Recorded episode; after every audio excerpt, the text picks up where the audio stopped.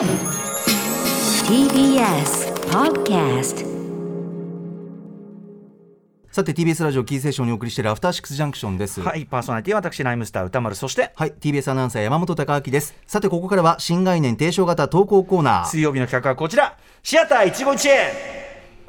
はい、このコーナーでは映画館で出会った人や目撃した珍事件などなど皆さんが映画館で体験したエピソードを紹介していきたいと思います。早速ですが、えー行ってみましょう。えーラジオネーム、井の中の目さんでいいのかな？井の中の目さんです。はい。主婦の映画生活の中で出会ったシアター一期一会を投稿します。私は現在2人の小学生を育てる専業主婦です子供ができるまでは映画を見ることが大好きで唯一の映画友達である主人とお付き合いしていた頃からよく一緒に映画を見に行き歌丸さんの映画表を一緒に聞きながら復習する日々を送っていました。ああーそうですか。ありがとうございます。素敵ですねこれもね、えーしかし子供ができてから夫婦交代で映画を見に行く日々がと定着し私にとって映画は一人で見に行くものになりました。それでもねあの定期的に行かれてるっていうのはねあのそれもそれでねすごいいいなって思いますけど、素晴らしい。えー子供たちが幼稚園に行くようになると朝8時までに全ての家事を終わらせ9時からの会を探して自転車を必死に漕いでギリギリに到着し見終わったら速攻帰り子供のお迎えに行くという映画生活を送るようになりかれこれ8年ほど経ちました。そんなそんな中、えーいつものように子供を送り出し家事を済ませ一人で9時40分からのメタモルフォーゼの映画を日比谷に見に行きました、ね。えー漫画も映画もアトロクで知り楽しみにしていましたが、ありがとうございます。これも嬉しいね、例に漏れず、えー周りのママ友にメタモルフォーゼの映画の話はもとよりアトロクの話をできるママ友はおらずいつものように一人で見に行きました、見てる間特に感動的な場面でもないのにとにかく涙が溢れてきて主人公が描いた漫画のシーンではもはや何の涙か自分でもわからないと思いながら泣いておりました。映画が終わり少し呆然としていると隣の女性が友達に横に今お二人で見に来てたんですかね、友達にもう涙止まらなかったと言いました、するとその女性の友達が「え泣くとこあった?」と聞きました。するとその女性が「もうなんかと尊くて」と言いましたその言葉を聞いて私の涙の理由が尊くてだったんだととっても腑に落ちたのです、涙の理由が分かりすっきりした気持ちで劇場を出て歩いていると同じ映画を見たまた違う女性2人が感想を言い合っているのが聞こえてきました。一人の女性が友達に「私って芦田愛菜のモノマネするじゃん」と言い 友達が「いや知らないよ。知らないよ」半笑いで答えていました。続けてその女性が映画見てる間は芦田愛菜のモノマネしたくてししたくてしょうがなかったわと言い友達は「何それ?」と流しすぐに「お昼何食べる?」と言いながらミッドタウンに消えていきました。私はその感想の面白みを一人でかみしめいつものように自転車で帰りながら友達と一緒に映画を見るのってなんか楽しそうだなと40歳にして初めて思いました。映画の内容とも相まって好きなもの面白いと思うものを一緒に楽しめる友達は尊いなと改めて思ったのでした、いや映画館って本当にいいものですね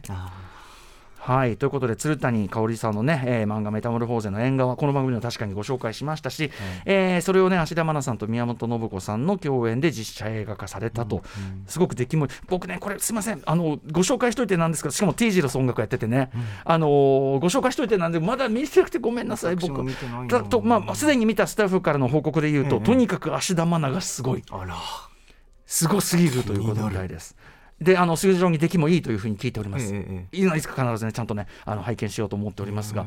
でもあの井の中の目さんね、はい。なんかそのなんていうかこう子育てのその合間を縫ってもちろんねすごく大変でしょうけども、はい。なんかそういうこう文化的ななんていうのかな摂取というかさ、ね、絶やさずそこを8絶やさずねすごいなおももちろん本当にお好きっていうのもあるだろうし、ねえ。なんかそのうん。諦めてないというのかな、うんうん。うんそこがすごくいいと思うしそこは欠かさないライフスタイルというかね、うん。日常としてちゃんと大事にしてる、でうん。そういうこうなんていうのカルチャーなね、そのところをその重視されてるご両親しかもね交代で行ってるってことなんだから、そういうご両親であることっていうのはお子さんに確実にいい影響エフェクトを与えると思いますし、いずれはそれこそですよ、はい。わかりませんけどねまだお子さん小さいんで、はい。お子さんと一緒に行ってお子さんと感想を言って帰るって人だって絶対来るし。最。高の日が待ってるんじゃないかな、もうそれでお子さんの手が離れればまた、ね、あの旦那さんと一緒に行って、感想戦をするなんてもあるでしょうし、はいはい。あのー逆にそうなったら今度はその今この時のはい。この8年目にして一人で行っているという、この時期あったなっていうあふうに思う時も来るというかね。てね。またそれはそれでというね。うん。なんかそのね。特にこのお友達同士のこの会話を聞いていいなって思った、でこの感性はさ、ええ。今この瞬間のものじゃない、そうですね。そうじゃなければキャッチできなかったかもしれないじゃん。確かに。なんだそれやってさ、うん。明日からのモノマネしたくてしたくて。どういうこっちゃって それもそれでね思い出なんでしょうね。一期一会って感じするし、それはそそうなんですよ、うん。なのであのいずれにせよこう素敵な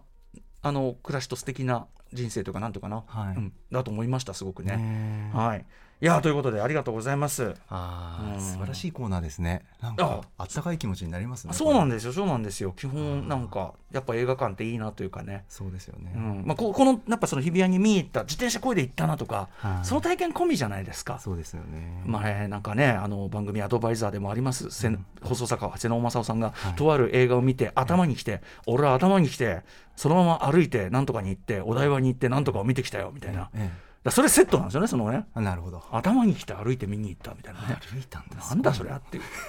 まあでもそれもそれも含めてそうですね。それも瀬能正夫のだけのね瀬野珍さん。宝の物のような 体験だったんでしょうね。えー皆さんいかがでしょうか？メールお待ちしております、なるべくどこの映画館で体験した出来事なのか具体的な名前を書いて送ってください。投稿コーナーの宛先歌丸アットマーク tbs.co.jp まで。メールが採用された方番組ステッカー差し上げます。ここまで新概念提唱型投稿コーナー水曜日はシアター151へお送りしました。After Six Junction.